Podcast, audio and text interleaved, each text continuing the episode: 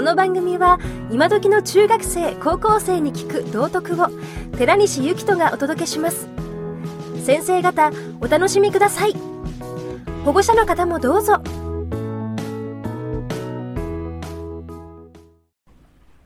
今日ちょっと話したかったのはあの先ほど生活指導からの話ありましたよね。駅の周りでみんなが徒党を組むというかですね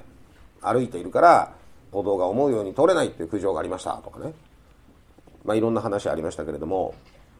状況としてはねおそらくですね歩道が狭いっていうのもあるのね。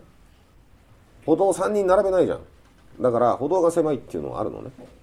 で皆さんが集団で歩いてると目立つっていうのもあるのね。大人の人でものんびり歩いてる人は邪魔だし男女関係なくね。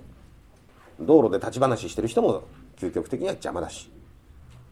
自分が歩こうと思ってるのにやっぱり都心はビルが増えて高層ビルが増えて高層マンションも増えてなんか歩道の人口密度が増えたように感じてるのね私ね。だから最近歩道が狭いなって思ってたりするんですけどとはいうもののみんなの道路なわけですからそれは譲り合ってうまく歩いてください。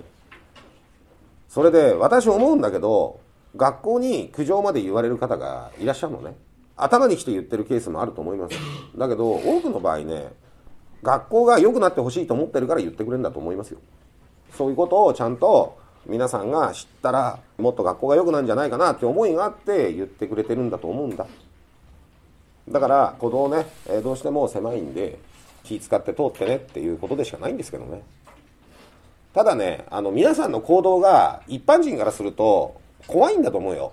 ね、特に中学生はですねあの鬼ごっこしたりですね急に走ったりですね走ってったのに戻ってきたりですねゲラゲラ笑いながら皆さんの歩く方向性がさ多分読めないんだよ。杖ついて歩いてる人たちからすると怖いんだよ。小さい子供と一緒に手つないで歩いてるお母さんからすれば怖いんだよ。君たちが走り回りながら多分歩道を歩いてたとしたならば怖いのね。だから怖いっていう印象があればそれは苦情にもなると思うのね。なんか多分そういうところがあるんじゃないですかね。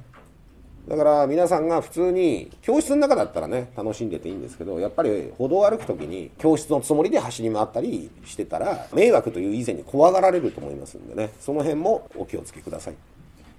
さっき生活指導の話でいろんな話ありましたけれども違う聞き方をしてたのね私ね。駅の近くのコーヒー店に大人数で入って長時間いるのは迷惑でしょ？そういうこと考えてねっていうふうに生活指導で放送されててね。多くの学校だとまず学校の帰りにコーヒー店に入ること自体が禁止されてるよ。さっきの生活指導の注意ってコーヒー店に入るなとか本屋に入るなっていう話はなかったよね。お店に入って迷惑なことするのやめようね。もっと一般の人に気使おうねっつってんだよね。私が思うことはそこなのね。多くの学校であればおそらくですね学校の通学路が決まってます。ここ歩いちゃいけないだとか、学校によっては行き帰り、生徒会が旗持って、ここを歩いてくださいとか、注意してる学校もあります。特に商店街の中の学校とかね。多くの学校だったら、学校の帰りにコーヒー店に入るとか本屋に入ることすら許されてないですよ。だけれども、今日の生活指導の話では、入ることを禁止はしてないわけでしょ。で多くの学校の場合多分アウトだと思いますよ。学校によってはもう生徒会がちゃんと旗出して商店街をどうしても通らなきゃいけない学校とかは、えここ歩いてくださいこれしちゃいけませんとかボタン閉めてくださいとかカバンはこういうふうにかけてくださいとかたくさん注意してる学校いっぱいありますよ。あの女子高さんだとあれだよ。スカートの丈だとか靴下のなんか位置だとか髪の毛の縛り方とかすごい厳しいですよ。はい。で何が言いたいのかっていうと私はルールがない学校がいい学校だと思ってます。ルールがなくて、みんながそれなりにちゃんと周りの人のことをあの意識しながら行動できる学校がいい学校だと思ってます。だからルールが少なければ少ないほど良くて、あれやっちゃいけません、これやっちゃいけませんっていうルールが、えない学校っていうのがいい学校だと思います。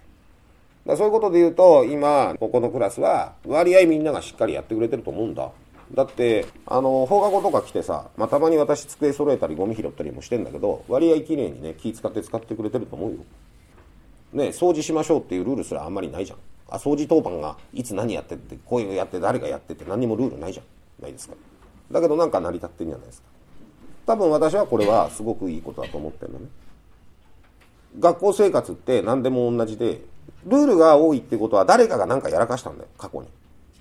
だからあのこういうことはやっちゃいけませんっていうルールができんだよ。学校の中に。学校の中にカップラーメン食べるなっていうルールがあるのね。学校の中でカップラーメンを食べてはいけないっていうルールがあるのね。でこれは、えー、どういうことかっていうと学園祭の準備期間中にカップラーメン食べないでねっていうルールがあるのね。でそれは過去にカップラーメンの麺を流しに捨てて配管を詰まらせて配管詰まると大変じゃないですか。他の階も水流れなくなるんですよ。でそういう迷惑な人がいたわけ。だから確か学園祭の時になると毎年なんか学園祭の注意事項にあの準備期間中にカップラーメンは食べないでくださいって書いてあるんだけどそれだって誰かがあの配慮なくカップラーメン流しに詰まらせてくれたからできたルール。だルールって多分そんなもんだよ。誰かが迷惑なことするからルールできんだよねそんなの世の中の法律も同じだと思うよ。誰かが著しく迷惑なことすると法律ができるんだと思うし法律が守られないと法律が厳しくなるんだと思うしあのそうだと思うのね。だからあのルールはないけどみんながちゃんとやってる。それいいなって思います。